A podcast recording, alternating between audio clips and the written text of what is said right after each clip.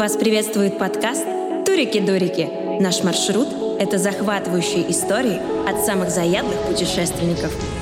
Пристегните ремни, мы взлетаем. Приятного полета! Всем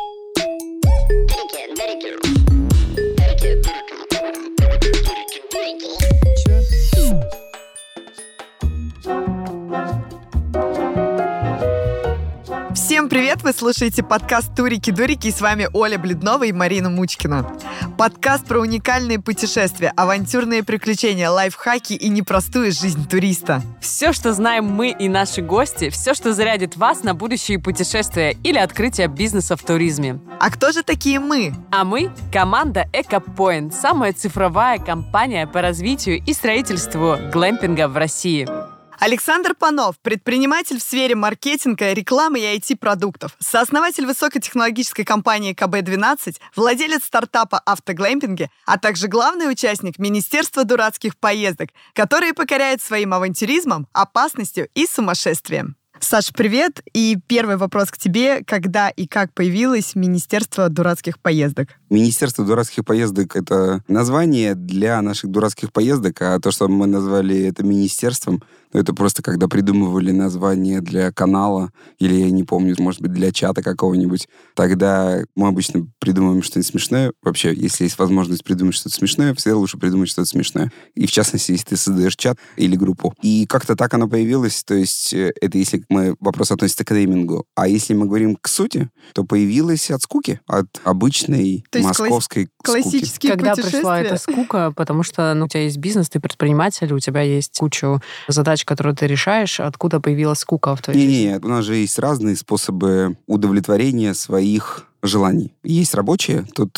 как раз скуки никогда не было и в ближайшее время не предвидится. А есть такой момент, который связан так или иначе с какими-то отпусками или досугом, назовем так. И в досуге скука появилась довольно рано. Вообще, в целом, при достаточно сильной интенсивности жизни и амортизации в процессе скука наступает достаточно быстро. Можно довольно много перепробовать к 23 для того, чтобы конкретно тот кейс, когда сама идея провести необычным образом новогодние праздники появилась, это мы перебирали все идеи, куда поехать на Новый год. Ну, вообще, в целом, да, у нас же заведено, что все куда-то едут на Новый год. И вот мы сидели и перебирали, а куда, собственно, поехать на Новый год, и поняли, что все закончилось. Ну, то есть вот все, куда можно было бы поехать, уже съезжено, и, может быть, по несколько раз даже.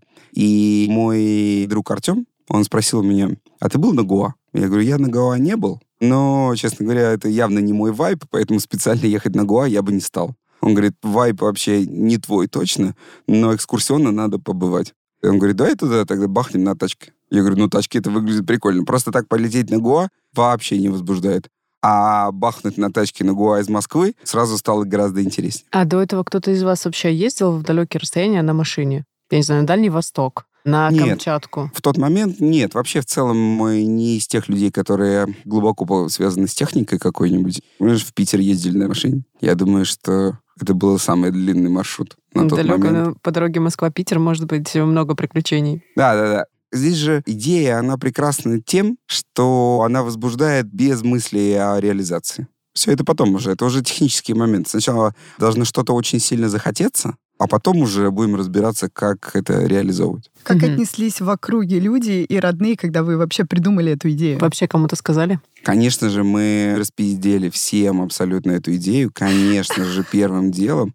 Причем мы вошли в цикл всего этого процесса, потому что у тебя обратная связь, она настолько раззадоривала нас. То есть вас это подстегивало еще больше? Конечно же, да. а да, вы да. рассказали до того, как вы вообще продумали реализацию? Конечно, То мы есть- рассказали через мгновение Просто после коридорные придумали идею. исследования, да? Я бы сказал, что это не коридорное исследование, мы в маркетинге называем это fake sale. Мы продали эту идею до момента того, как был хоть какой-то элемент продукта. И мы достаточно быстро рассказали всем, кому можно было, получили вау-фидбэк, а дальше приступили к реализации. А, кстати, нет, мы сделали первый пункт тогда, на, на- на тот момент. Мы простроили маршрут до Гоа.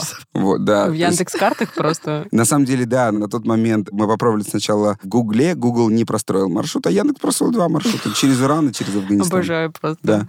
Мы все увидели, что дорога есть, там что-то там было написано, типа, 7 дней и 6 часов без пробок. Январские праздники. Просто. Погнали. Это было за недели, наверное, две или три, что типа, да, ну вот как обычно все вспоминают про том, куда ехать, ну, как в конце Мгм. ноября. В конце ноября, Слушай, ну, то а есть ты уже уже- холодно было. У тебя была семья к тому моменту или нет? У нас так или иначе были семьи, по этому поводу не было какого-то такого конфликта. Наверное, когда мамы узнали, наверное, они чуть поохали. Но так было это скорее информационно. Кто подкинул идею с багами? Она родилась сама собой. То есть она родилась, исходя из уже экзекьюшена. Ну, то есть мы сначала подумали, у нас было две машины. В смысле, у меня машина и у него машина. У него пятерка BMW, соответственно, последний на тот момент. А у меня был купе Кадиллак жемчужного цвета. Ну, две обычные московские машины. И мы сначала думали выбрать одну из них и поехать на ней. Но дальше другой вопрос, как это возвращать обратно и так далее. Мы сначала думали на машине, а потом мы поняли, что есть два нюанса. Первое, что в какой-то момент заканчивается дорога, а это все-таки седаны городские.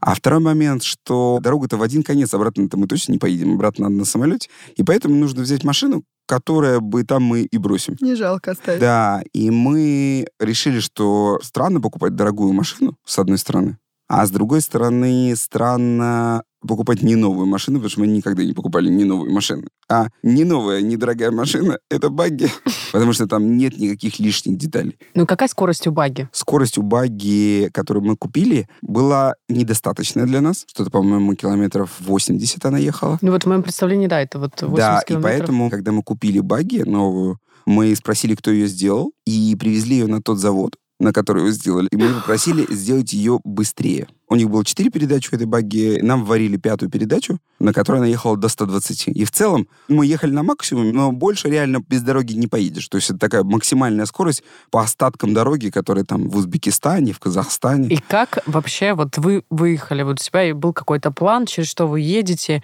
как вы едете, где вы остаетесь ночевать, или вы просто там устали, отночевали где-то? Какие дальше в были подобных шаги? путешествиях, судя по всему, планирование на таком уровне бессмысленно. То есть у тебя есть такое верхнеуровневое планирование. Верхнеуровневое было две дороги. Через Иран и через Афганистан. Конечная через точка. Иран было дольше. Поэтому мы выбрали через Афганистан. Подготовка складывается из двух вещей. Это материально-техническая и бюрократическая. Материально-техническая — это, собственно, автомобиль и подготовка, какие-то там амортизаторы, вот эта пятая передача, фару сверху поставили красивую, чтобы дальше светило и так далее. Если без всего этого мы бы либо не доехали, либо было бы гораздо тяжелее. А дальше есть бюрократическая. Это когда ты идешь и получаешь визы. Нам нужно было получить визу Пакистана и визу Афганистана. И получить визу Афганистана и на тот момент, и сейчас, я думаю, особенно нетривиальная задача, потому что их редко дают. Ну, никто не заезжает в Афганистан на колесах. Все прилетают самолете, их там с охраной возят по каким-то местам, и дальше они улетают. А так, чтобы насквозь Афганистан проехать, так никто не делает. И, собственно, бюрократические проблемы начались уже тогда, когда посол Афганистана или помощник посла сказал, что мы не дадим вам визу. Мы говорим, почему? Он говорит, ну, вас убьют. Мы говорим, ну, чувак, мы уже всем пообещали, поэтому надо бы дать. Мы там охрану себе намутим и все такое. Он говорит, не-не-не, вы не понимаете, вам отрежут головы. Мы говорим, блин, это, конечно же, будет неприятный нюанс, но все-таки мы бы хотели попросить тебе дать визу. Почему тебя это не смутило? Я думаю, что это уже относится к гусарству. Ну, то есть в тот момент я же уже закоммитился. Ну, то есть я уже пообещал всем. То есть у тебя лучше я приеду без головы, либо не приеду? Ну, это же вопрос того, сколько стоит честь. Поэтому я думаю, что... Когда да. точка невозврата уже Ну, пройдена, конечно, да, да, да, да. И Ну, то есть адреналин просто колбасит на все эти приключения. Адреналин в этот момент, конечно, да, когда мы уже поехали, адреналин был уже другой. Ну, в Афганистане он тоже был, было страшно. Но все-таки до, когда ты вообще не понимаешь, это было особенно необычно. Как вы убедили посла дать вам визы? Мы отвели его в Чихану и долго уговаривали. Он же афганец, соответственно, да. Нашли Чихану, позвали его в Чихану, долго объясняли ему. И, по-моему, ему сказали, что у нас будет охрана. Но охраны потом не было, потому что охрана уезжает на Рождество. По вашему маршруту сколько стран вы должны были проехать? Россия, Казахстан, Узбекистан, Афганистан, Пакистан, Индия. Самые интересные страны на потом остались, да? Прям на финише. Да, мы быстро махнули по России, первый же день сделали тысячи километров до Волгограда, чуть не сдохли от холода, но, по крайней мере, здесь ровная дорога. Потом второй день что-то до Астрахани, потом переход через границу, потом Казахстан, погоняли верблюдов по степи. Казахстан бесконечно долгий, конечно, и Узбекистан, честно говоря, тоже. Там тысячи километров суммарно ничего. Степи, степи, степи. Да, замерзшая корова. То есть в течение дня все, что ты увидел, это труп, за- Замерзшая труп, корова. труп замерзшей коровы. Да, она так с ногами замерзла. В судовом дневнике это была единственная запись за сегодняшний день. Все остальное ты просто дрожишь от холода и вглядываешься в ничего в полном коматозе от того, насколько плохая была эта идея.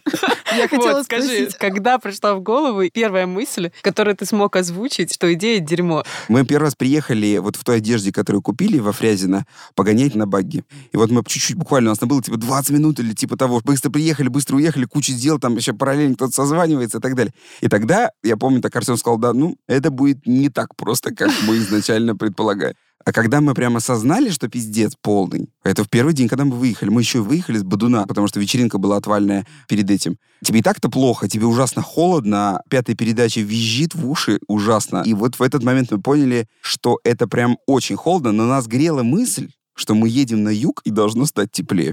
когда стало тепло? За день до Гоа. А сколько поездка по времени была? Кажется, дней 20, наверное. То есть 20 дней холода, один день тепла. Да. Сколько на Гоа вы пробыли? Один день. Психи. Но в целом мы на Гоа все увидели. Сходили на вечеринку, мы хорошо потанцевали и спокойно с чистым сердцем улетели обратно. Тебе Да. понравилось на Гоа? Ну, то есть, когда тебя спрашивали, вот, вы придумали эту идею, что ты там не был, надо поехать, ты доехал? Смотри, я не относился к Гоа оценочно. Там стоит всем побывать для того, чтобы посмотреть на всю вот эту вот культуру. Я посмотрел и доволен этим. Есть у меня план еще раз ездить на Гоа? Нет. Достаточно мне было одного дня, я все увидел. Отлично. А что по быту? Вот у вас 20 дней поездка, экстремальная тачка, супер холодно. По поводу там еды, ночевки, у вас как-то было распланировано, это отели, я не знаю, там палатка где-то. У нас, кстати, да, у нас была палатка на тот случай, если будет совсем трындец. Мы же не можем просто заснуть в машине, да, потому что машина представляет себе просто раму. И поэтому нам ребята положили палатку, но мы ни разу ее не открыли. И она там и осталась вместе с машиной в Индии. Мы любим в целом комфорт. И поэтому при прочих равных мы останавливались в лучших местах, которые было возможно. Я помню, что в какой-то момент отель стоил что-то типа 400 долларов в Кабуле. Или 300 или 400 долларов. Дорогой был достаточно отель, особенно по тем меркам. В Волгограде тоже был какой-то нормальный отель. Но чаще всего отели были долларов 25 стоили. И это было лучшее предложение в рамках ближайших, там, не знаю, сотни километров вокруг. Это были отели грузовиков, дальнобоев, каких-то, не знаю, пастухов и так далее, и так далее. Мы всегда выбирали лучшее из того, что нам предлагала судьба. Новости. Экопоинт новости. Экопоинт новости. Внимание! Наконец-то стало известно, чем занимается команда Экопоинт. Строит глэмпинг поселки и разрабатывает уникальное приложение. Первый источник поясняет, что глэмпинги — это мини-домики для туристов в самых красивых регионах России. А как утверждает пресс-служба компании, Экопоинт выбирает для строительства самые сногсшибательные локации. Экопоинт новости. Внимание! Теперь рубрика «Цыпы на курорте» готова рассказать и ваши истории. Если ты цыпа и у тебя есть жаркие сочные истории, то скорее пиши нам. Пусть все узнают, как ты отдыхаешь. Экопоинт. Экопоинт. Экопоинт новости.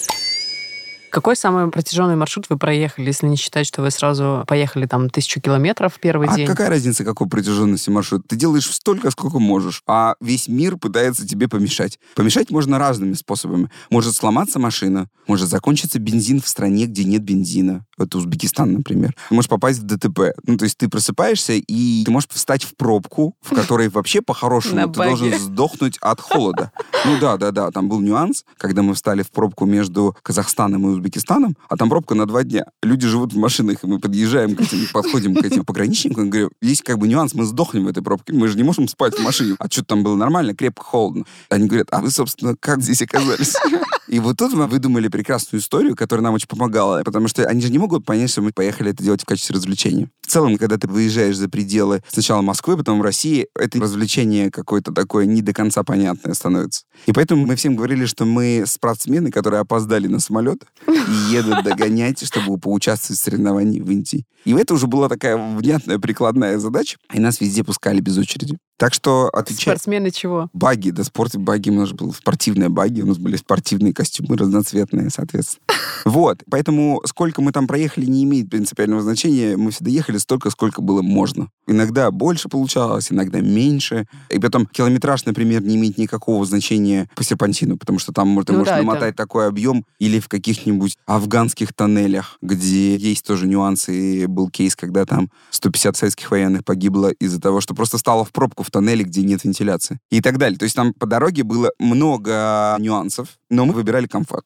Какой самый эпичный нюанс, раз ты их так называешь, у тебя был? Так Ну вот что нельзя сл- сказать, нам много было. Ну вот какой Много. ты можешь выделить, где ты прям понял, что сейчас будет прям задница? Понял, что дальше вы не поедете или Ну, дальше есть, вас накроет? Наверное, давай попробуем систематизировать типа задниц. Сначала мы осознали, что это дико холодно. И ты начинаешь бороться с вопросами холода. То есть из того, что у тебя есть, тебе нужно как-то не сдохнуть. И, как ни странно, то есть у тебя там есть два места в баге, да? Место водителя и место пассажира. Место пассажира самое ужасное, потому что ты ничего не делаешь, а тебе холодно, и поэтому ты прячешься за рюкзаком. Нужно поставить под правильным углом рюкзак, чтобы он работал как обтекатель воздуха, чтобы воздух не попадал на тебя, иначе ты просто вздыхаешь от холода. Дальше мы же в шлемах. Это бесконечный процесс попытки найти ту самую щель, через которую тебя дует. У тебя есть скотч, вот этот армированный, серебристый, и ты, соответственно, обматываешь свой шлем в 30-й круг для того, чтобы найти эту щель, через которую тебе дует, вот мне дуло в глаз вправо, я помню. То есть у тебя не имеет глаз, а ты пытаешься изо всех сил замотать, где же это находится мифическая щель, через которую дует, и так далее. То есть это такая проблема категории холодно.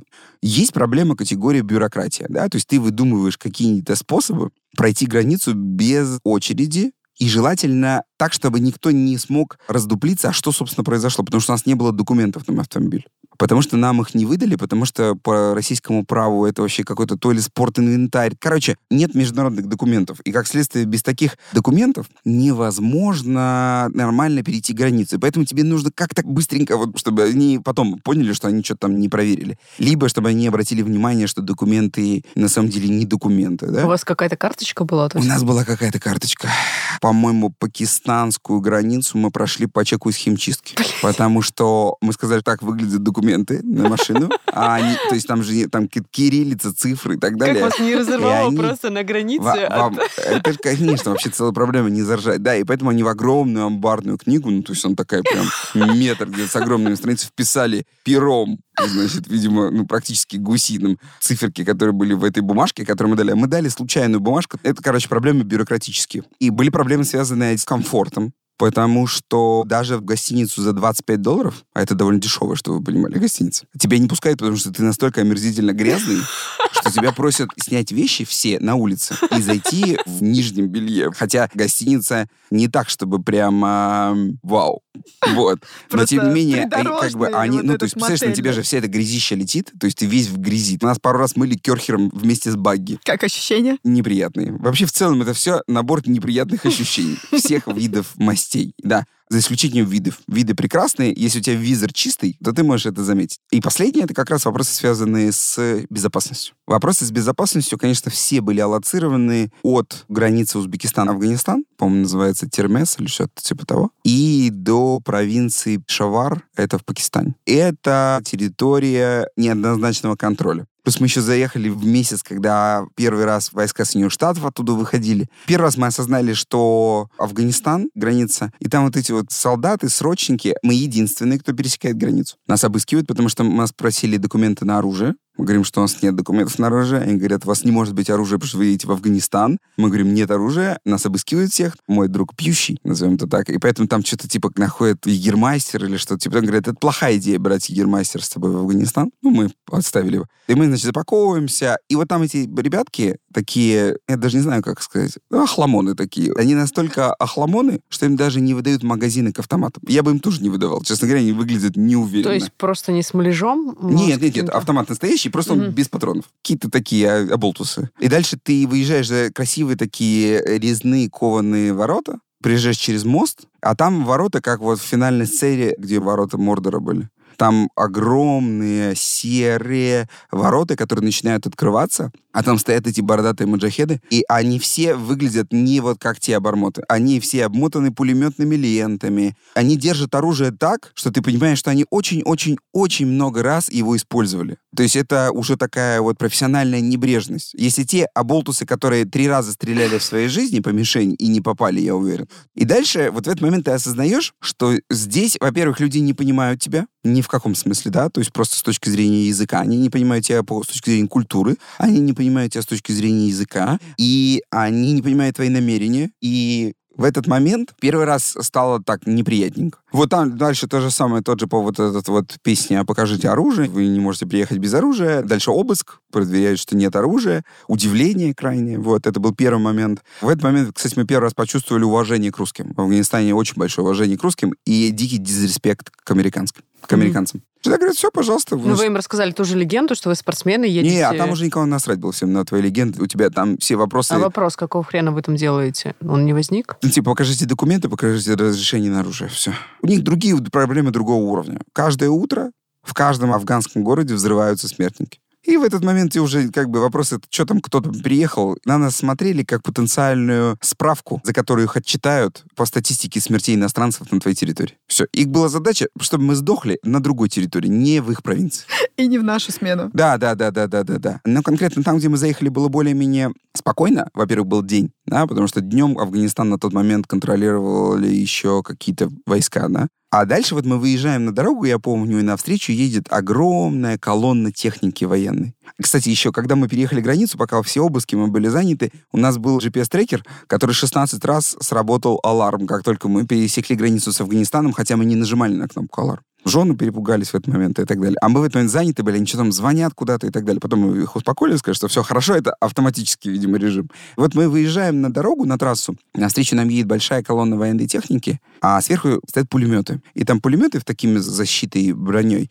И пулеметчикам интересно, что это едет навстречу красного цвета, и, значит, один в синей форме, другой в желтой. Они такого ни разу не видели. И они все начинают пулеметы поворачивать в твою, По в твою очереди, сторону. да? Ну Вот да, то есть вся колонна посмотреть. начинает, да, чтобы посмотреть, вот эти огромные пулеметы, которые похожи на пушки, они начинают поворачиваться в твою сторону. Вот этот. И в этот момент, конечно, такой тоже неприятненький момент, неоднозначный, потому что, ну, на тебя направляет много оружия. А дальше, честно говоря, уже как-то расходились мы. Уже там более-менее стало нормально. Ночью вы ехали дальше по... Ночью мы нет? один раз попали. Короче, в Афганистане нельзя перемещаться ночью. Вот тогда точно было нельзя. Сейчас я думаю, что и днем-то не рекомендуется. А мы спешили. Напомню, да, если уж мы приехали за день до, тут, мягко говоря, времени было уже в обрез. И мы решили рвануть там через горы. А в горах наступила ночь, и когда мы остановились на санитарный перерыв, в этот момент нас окружили маджахеды. И самое главное, непонятно было, кто это, они тыкают автоматами. Непрозрачная ситуация. И они нас повезли за собой, заставили ехать за ними. Они же к нам даже сесть не могут, потому что у нас, да, значит, два, два места.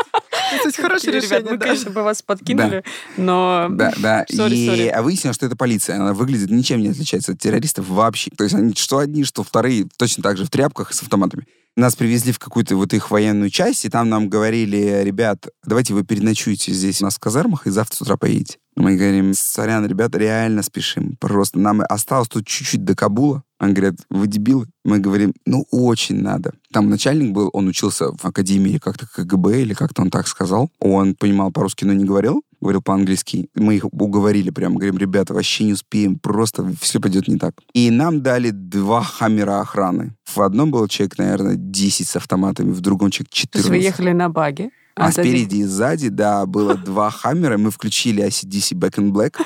На всю мощность у нас был- были колонки. И, соответственно, неслись. По городу они с мигалками, вот вся эта история. А потом они попросили выключить звук, и по степи там дальше какая-то степь началась, чтобы сдалека не привлекать внимание. И потом мы доехали до конца провинции, там какая-то арка такая стояла, что типа одна провинция закончилась, там дальше следующая. Они, я помню, говорили, значит, смотрите, Дальше вы сами, дальше мы не ездим, это не наша территория. Но знаете, если вдруг вас останавливает полицейский, сбивайте его сразу же. Даже и не думайте. Просто сбивайте его и езжайте там как go fast. есть совет от полицейского Да, сбивать. Он говорит, ночью нет полицейских на дороге. Это не настоящие полицейские. Просто сбивая их, и езжай дальше. И да, у нас там даже видео на нашем канале есть, как они нам это рассказывают. Все, и мы поехали дальше. Но не пришлось никого сбивать, но пару моментов были, что какие-то непонятные люди выскакивали дороги, но мы объехали их.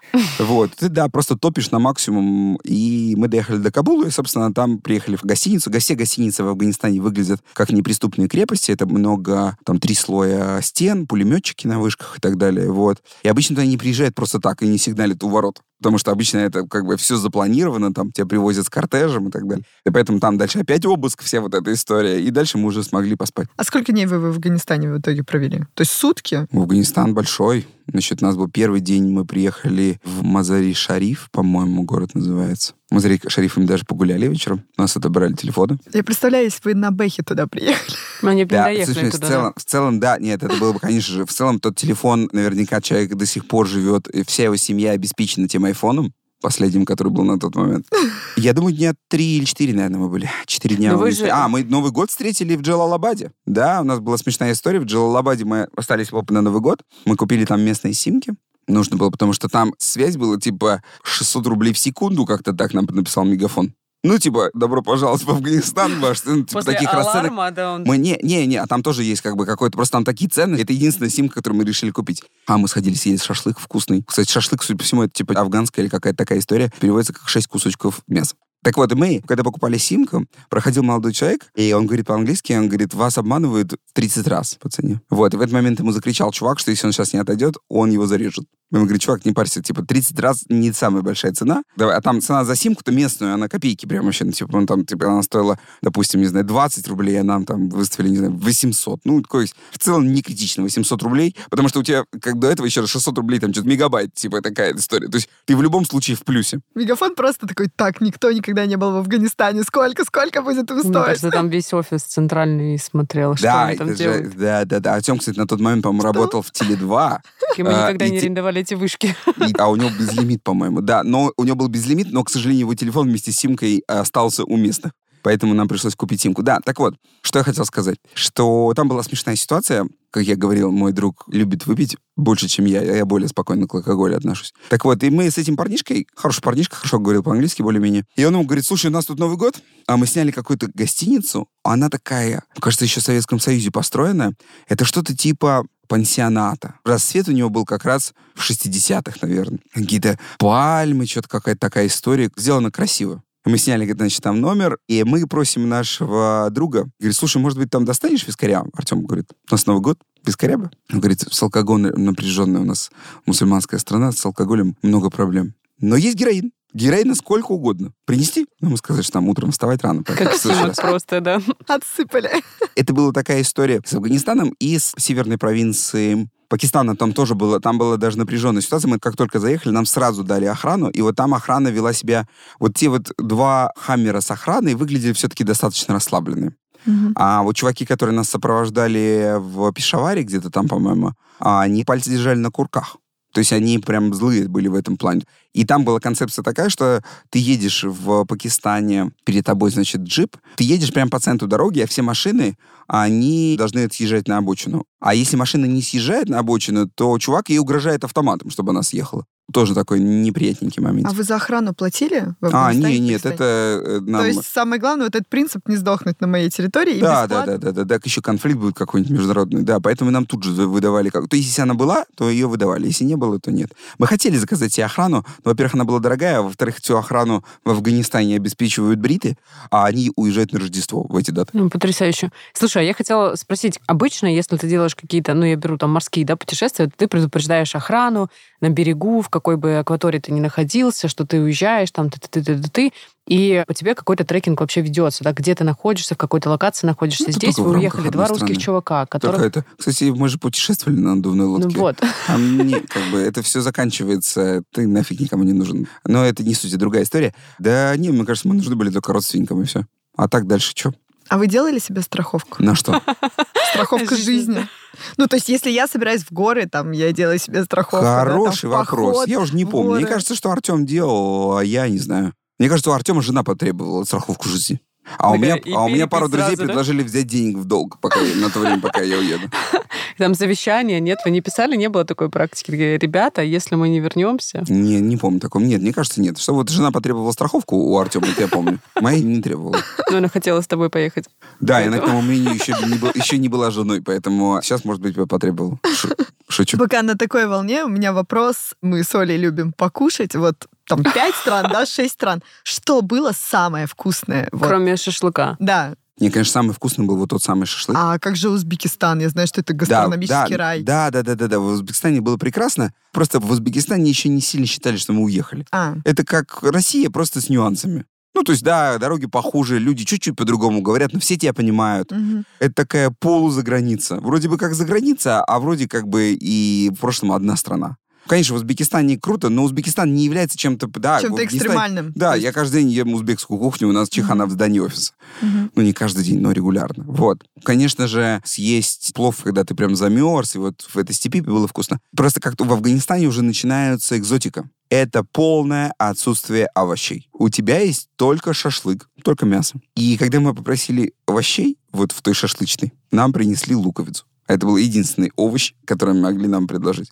В Афганистане популярны гранаты. Это не те гранаты, ну, в смысле, и те, и другие гранаты. Вот те гранаты, которые съедобные тоже. Они, мне кажется, вообще единственное, что у них там растет, гранаты в большом количестве. Мы как-то остановились, чувак продавал гранаты на дороге, и мы что-то дали ему доллар. Попросили гранат. Короче, мы сидели на гранатах, у нас везде были гранаты полностью, вот. Мы потом раздавали детям эти гранаты, потому что, ну, все, ты весь в гранатах абсолютно. И научил, как их резать. Они там, конечно, если ты долго режешь гранаты, то ты профессионал. Мы мучимся, да, вот это достать. Они как-то делают три нажатия, хоба, и все зернышки оказываются отдельно.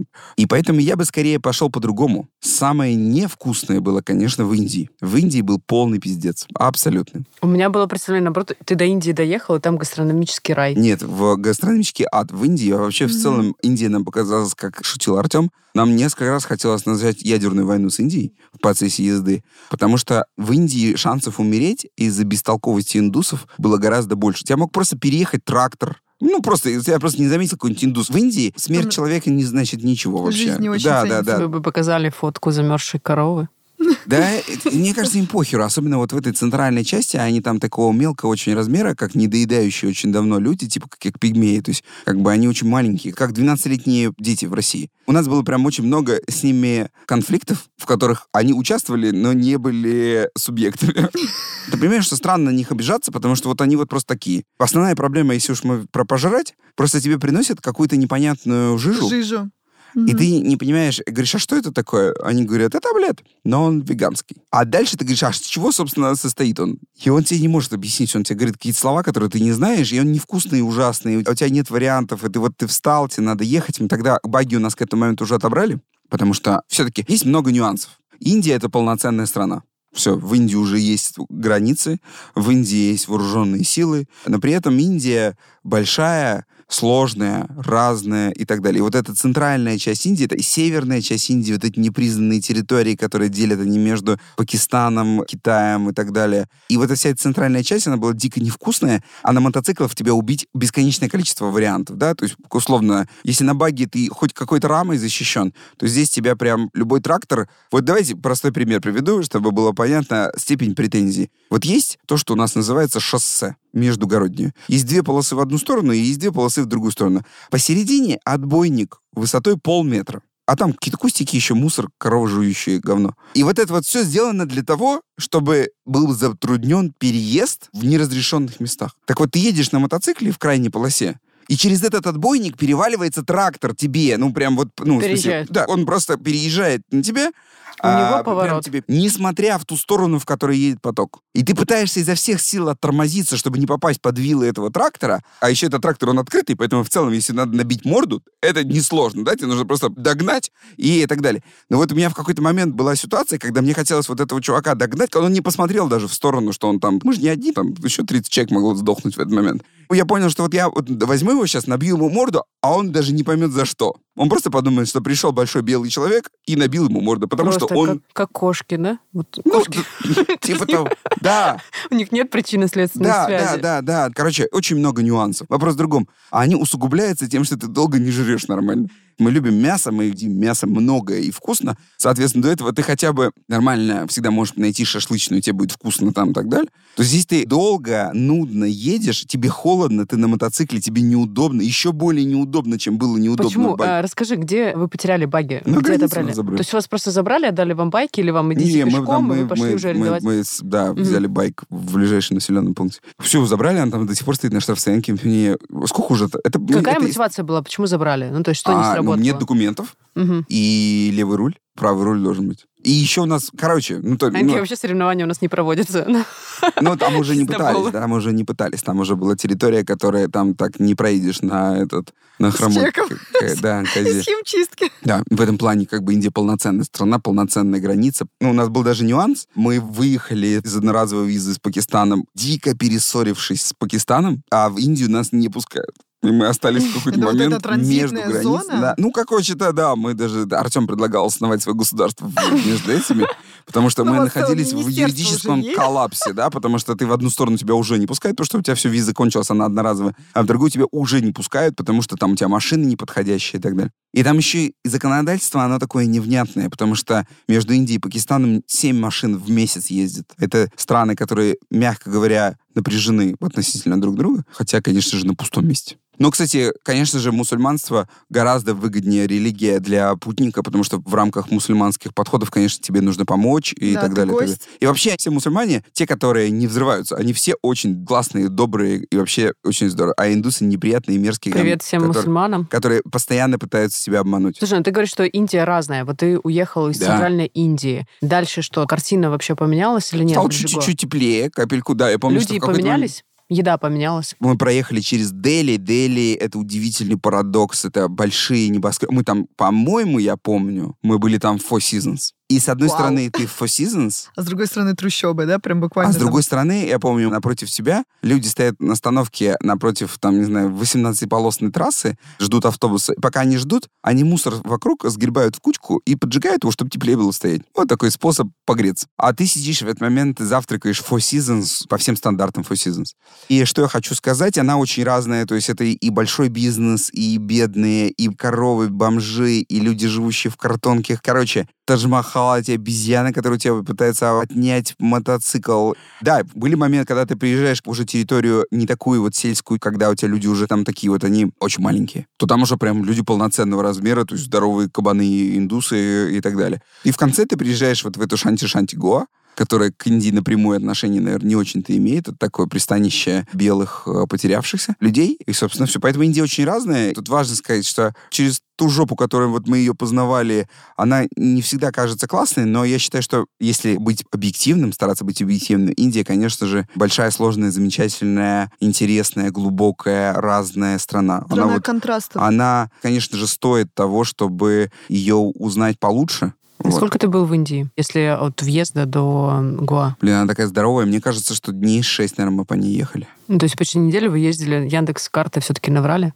Да, они же, Яндекс смотрит нон-стопом, если ты, если ты уже спишь какое-то время там и так далее. И в Индии еще была эта проблема однополосной дороги, в шоссе практически не было нигде, и любая попытка обогнать эти фуры, вот не точнее, грузовики, это твой риск для жизни. Ты каждый раз рискуешь, а мотоцикл, груженный двумя мужиками, он плохо разгоняется. Короче, было очень много нюансов. Но был изначальный вопрос про пожрать. Пожрали мы нормально на Гуа. и Ну, вот в том Four сразу. Seasons. Едем сразу на Гоа. Вознаграждение за эту поездку. Вкусно поесть. На самом деле, вот Вечеринка. раска- Вечеринка была рассказываешь, я когда голодная, я тоже злая. Я бы тоже тем индусам, мне кажется, навтыкала. Потому что отсутствие еды вызывает агрессию у меня тоже.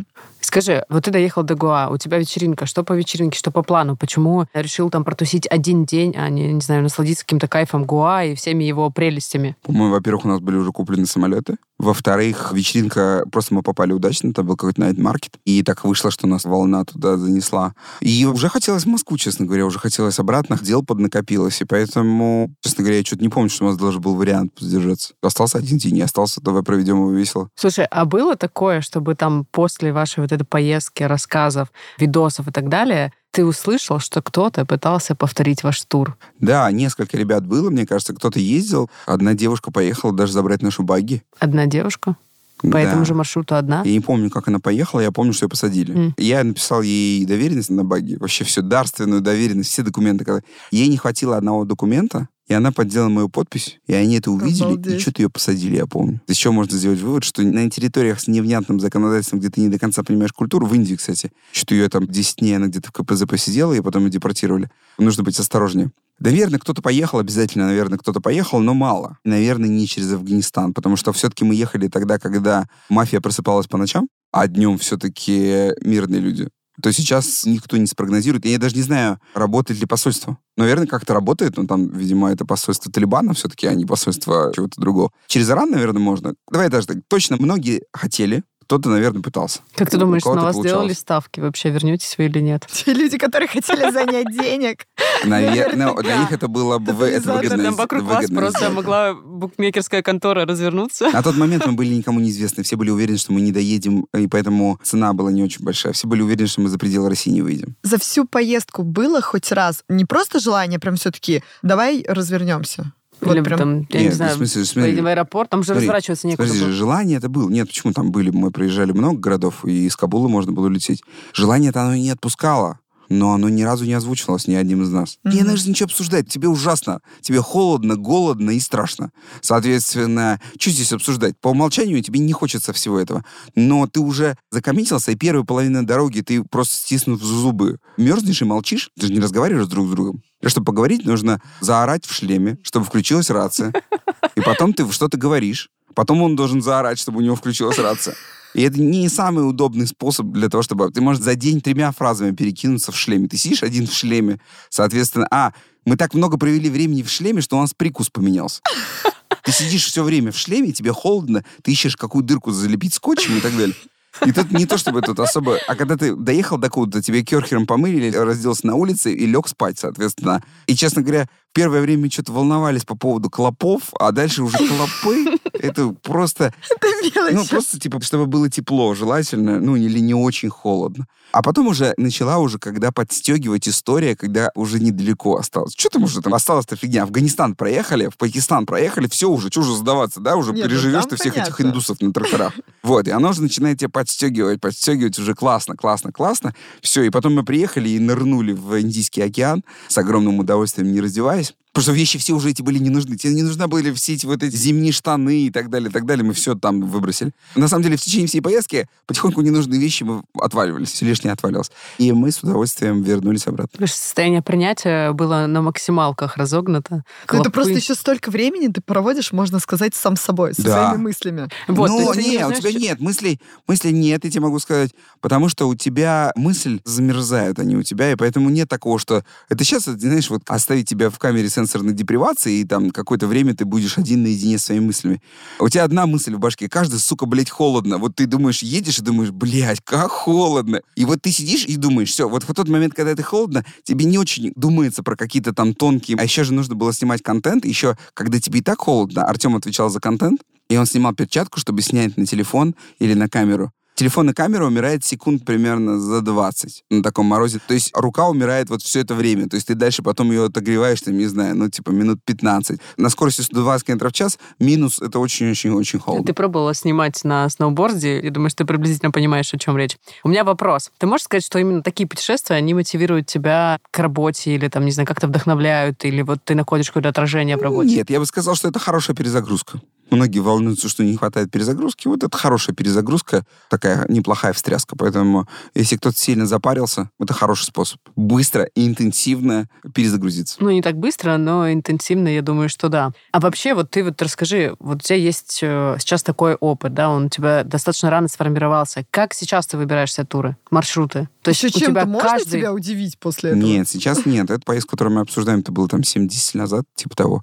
После этого было еще три поездки. И уже пять лет, как мы никуда не ездим, потому что есть несколько идей, но особенно в рамках там третьего путешествия у тебя был достигнут предел возможных... Острых ощущений? Да. Ты понимаешь, что острее уже связано, наверное, с какими-то ярко выраженными насильственными действиями перед тобой, если там вы там вот ногу отрезать или типа того. Вот в остальных случаях я не думаю, что можно пережить что-то, чем нахождение в шторм на надувной лодке в центре моря. Ну, то есть, когда ты видишь эти огромные волны, и ты один, и лодка пробита, и ты весь мокрый, и температура 3 градуса, и шторм, и тебе в этом шторме находиться еще минимум часов 7, все, ну, типа, это предел. Ты Ну, можешь сказать, взгляд. что это вот прям на грани жизни и смерти, и момент, когда ты понял, что... Не, в этот момент мы прям поняли, что плохая вероятность. Это плохая сделка была. Мы сами того не подписали прям по дурости, конечно, свою плохую сделку. Никому так не рекомендую делать. Ну, а дальше что, ты просто технически пытаешься работать в сложившихся ситуациях. Перед этой поездкой надо было денег занимать как раз. У всех. Да. Да, Ты- да, чтобы да, ты занял да, да, поэтому, отвечая на вопрос, предел эмоций достигнут, поэтому последние пять лет я не особенно езжу в отпуск. Собственно, я ездил в отпуск, наверное, в своей жизни четыре раза. Первый раз в детстве, когда первые деньги заработал в Египет, я понял, что больше никогда не пойду в отпуск. А дальше, собственно, было три путешествия, и, собственно, все. А дальше, ну, то есть я езжу только, типа, на каникулы с друзьями куда-нибудь, и все. Так, чтобы специально, чтобы на две недели ни- никуда не выезжал. Ты сказал, что есть идея путешествия, которая не реализуется пока. У нас есть мысль купить старый пазик, отрезать ему крышу, сделать кабриолет. Пазик — это такой микроавтобус. Да-да-да. Он прикольный тем, что он полноприводный бывает. То есть это такой большой-большой джип. И поехать по Африке. Из Марокко на берег Слоновой Кости. И там сделать вечеринку. Проехав через все-все-все страны Африки. Да. Ну, такая то есть идея. Но она тоже такая, это из разряда Министерства дурацких поездок на пенсии. То есть Там ничего такого прям Ну, там тоже вау. есть свои нюансы, там есть... Ну да, э, но тем не менее. Ну, не тогда уже такие жен возьмут, наверное, да? Да, там уже мы думаем, Пазик что... большой в целом. Пазик можно большой, можно и жены, друзей лист. взять и так далее. Да, то есть Почему можно- два человека вас ездит? Кто-то еще пытался вписаться? Мы никого не звали, и, и муж что-то пытался, но мы как-то даже не рассматривали ситуацию. Ну, желательно, чтобы человек себя не бесил, а это сложно. Вы молчите вдвоем. Не, потом у нас были моменты, когда мы больше общались, плюс мы там в тюрьме потом сидели, когда мы в третьем путешествии нас посадили. Поэтому это вообще сложно найти человека, который долго тебя не бесит. Но это меньше проблема. На самом деле, все, кто пытался набиваться, это были такие формальные набивания. Типа, да, в следующий раз позовите и так далее. Мгм. Но видно было, что человек это говорит для мебели. На самом деле, никуда он не поедет, и он даже не понимает, о чем он вообще говорит. То есть чувак не дупляет вообще. Просто, знаешь, типа такой, что же вы не позвали? Вот такой, да, чувак, о чем ты говоришь? Конечно же, ты бы никогда в жизни не поехал. А именно сейчас наша любимая рубрика Цыпы на курорте! Цыпы. Цыпы на курорте. Итак, я поимела первый опыт жития в палатках в этом году. Это был не просто тур, а археологическая экспедиция. Да-да, она. Мы приехали в богом, но не археологами забытое место на раскопке в составе 31 предпринимателя со всего российского мира. Я взяла с собой много книг, ноутбук, очки для зрения и вообще выглядела как супер приличный человек, ожидая неподобных. Было много высоких бесед о бизнесе, искусстве, идеях и профессиональном опыте. Но сразу к спойлеру. Были карты, игра на желание, конечно. Закончилось все тем, что обменявшись цветными лосинами с предпринимателем И, приняв в дар новые трусики-боксеры, мы отправились плавать на реку Печора. Высокопарный образ был повержен. Цыпы. На курорте. Слушай, а вот ты решил сделать бизнес, да, в туризме. Могу его назвать, что это бизнес в туризме? Да, да, да. Вот почему?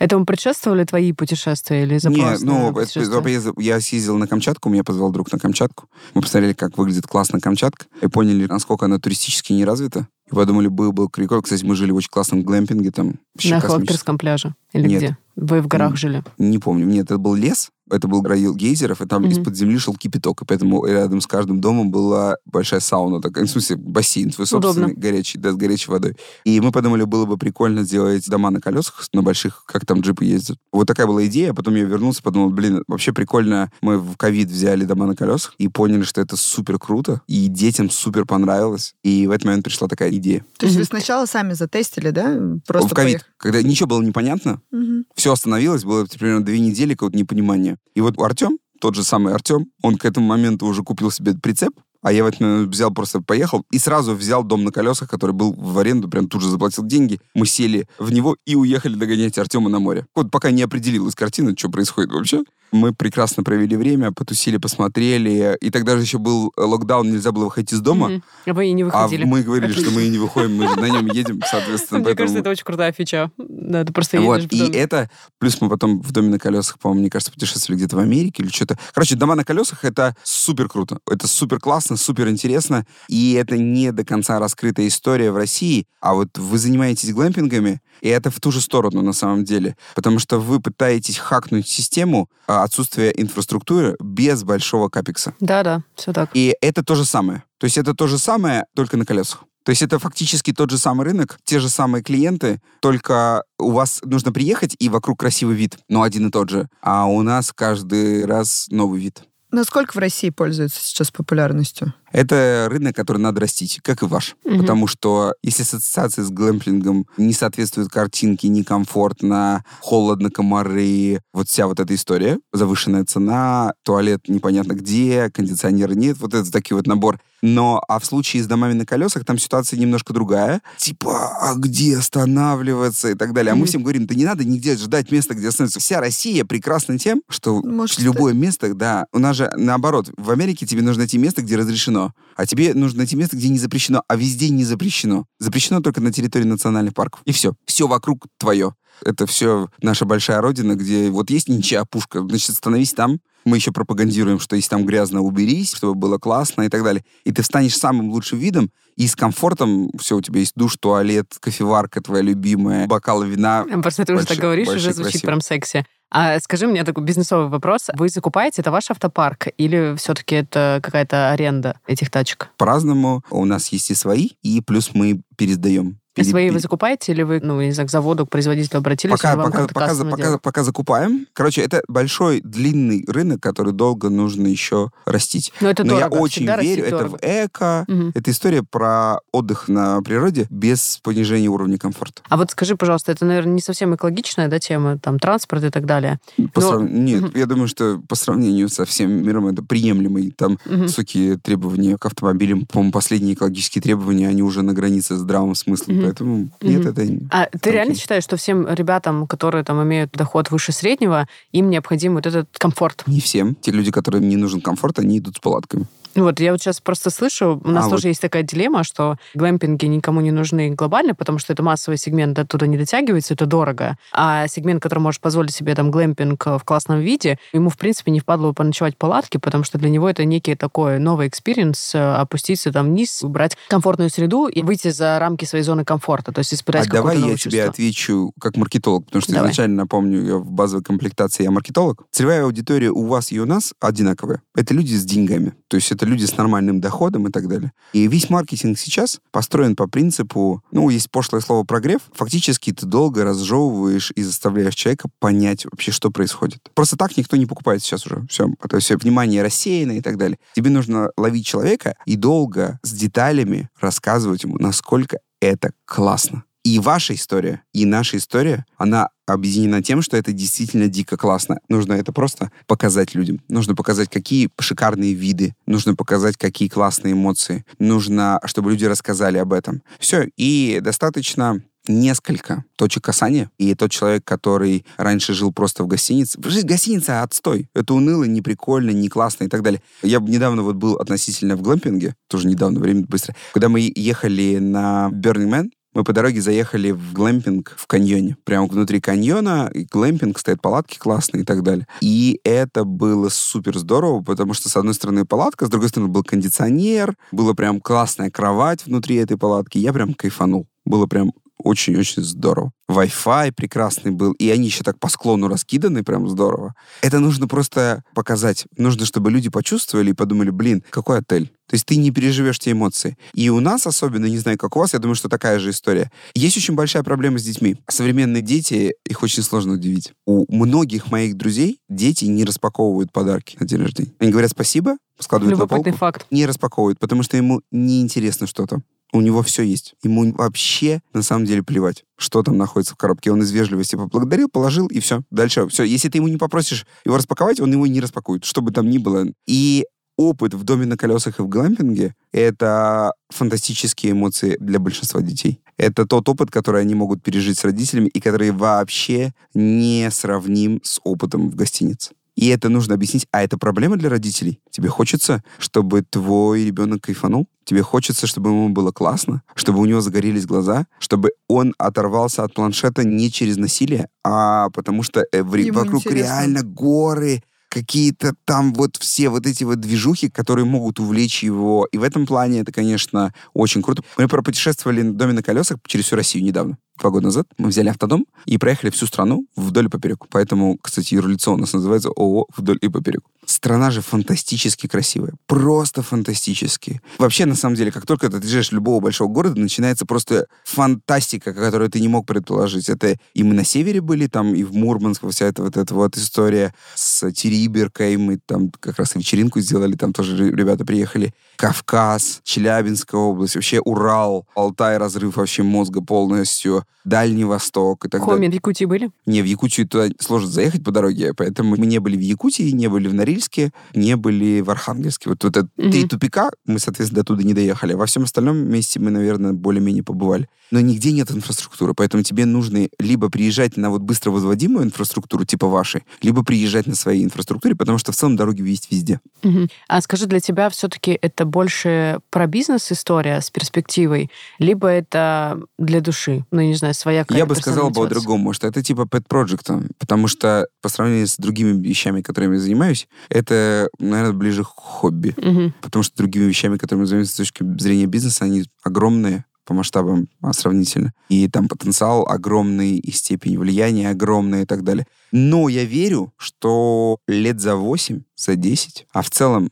на любую серьезную вещь нужно 8-10 лет. Меньше не получится. Из этого можно сделать международную историю такого вот экологического... Я сейчас... Пусть будет экологически, дурацкий, нам да. это очень сильно импонирует. У нас экопоинт, поэтому да. подоплека все равно экологическая. Да, мне самого вот этот Мгм. налет в том контексте, который сейчас его применяет, что он э, маркетинговый. Он такой, Да. да, да, да, такой грязный и часто тупой. В чистом смысле, вот из разряда есть огромная нетронутая природа, и ты туда приезжаешь в своей капсуле или заходишь в капсулу, которая появилась там, и ты вот находишься в близком контакте с ней, но при этом тебе не нужно идти на дикие компромиссы с комфортом. И я считаю, что потенциал этого бизнеса огромен. Он прямо пропорционален масштабам страны. Потому что есть несколько очень важных вещей. В той же, кстати, Америке, по крайней мере, вот в тех моментах, где мы тусовались, там ты с палаткой на улице не очень постоишь.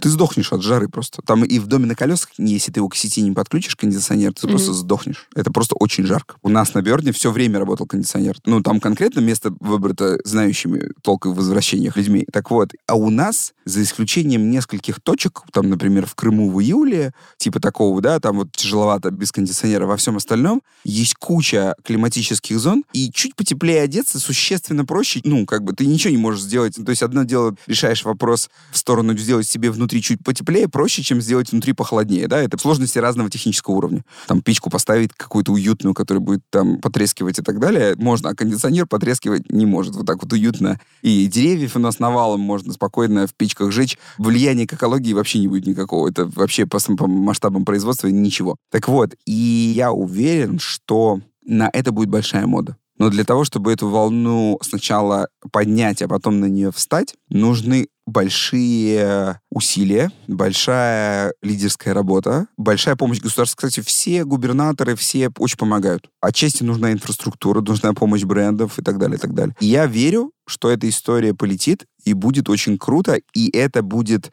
центром вот этого вот экотуризма, таким огромным центром экотуризма по всему миру, для всего мира. Куда ты приезжаешь, стоишь с видом на шикарное ничего. Потому что только в России можно еще найти, наверное, места, когда 360 вокруг тебя ничего. Просто живописное, фантастическое ничего. Я такое ничего в коме увидела первый раз, когда прям, ну не да, вот мы, раз. кстати, недавно были в Коме, как раз мы делали вечеринку на перевале Дятлова, и на вертолетах нас забросили. Потому что любое Бали — это постоянный, прошу прощения, пиздеж. И ты постоянно выбираешь кадр, ну, те, кто фотографирует, я не особо фотографирую, где нет людей. ну, чтобы какая-нибудь дохлая собака бы не была в кадре, или там мусора не было. Все вот эти картинки из Убуда, это же просто самая большая наебка, которую только можно представить в мире. Это вот во фрейме, в рамочке тебе собрали картинку, а на самом деле за ее пределами это ужас. Так вот, у нас это наоборот. У тебя вот есть во все стороны красота. Да, нужно немножко разобраться с мусором. И вот мы приверженцы того, что а если ты собрал мусор, сфоткал, как было до тебя и так далее, тебе нужно бесплатно давать там дни аренды Мгм. или какие-то еще плюшки. С этим есть проблемы, но это проблема решаемая. И это должно привлекать людей, особенно из больших городов, особенно из маленьких стран, особенно из стран, где проблемы с вот такой вот единением с природой.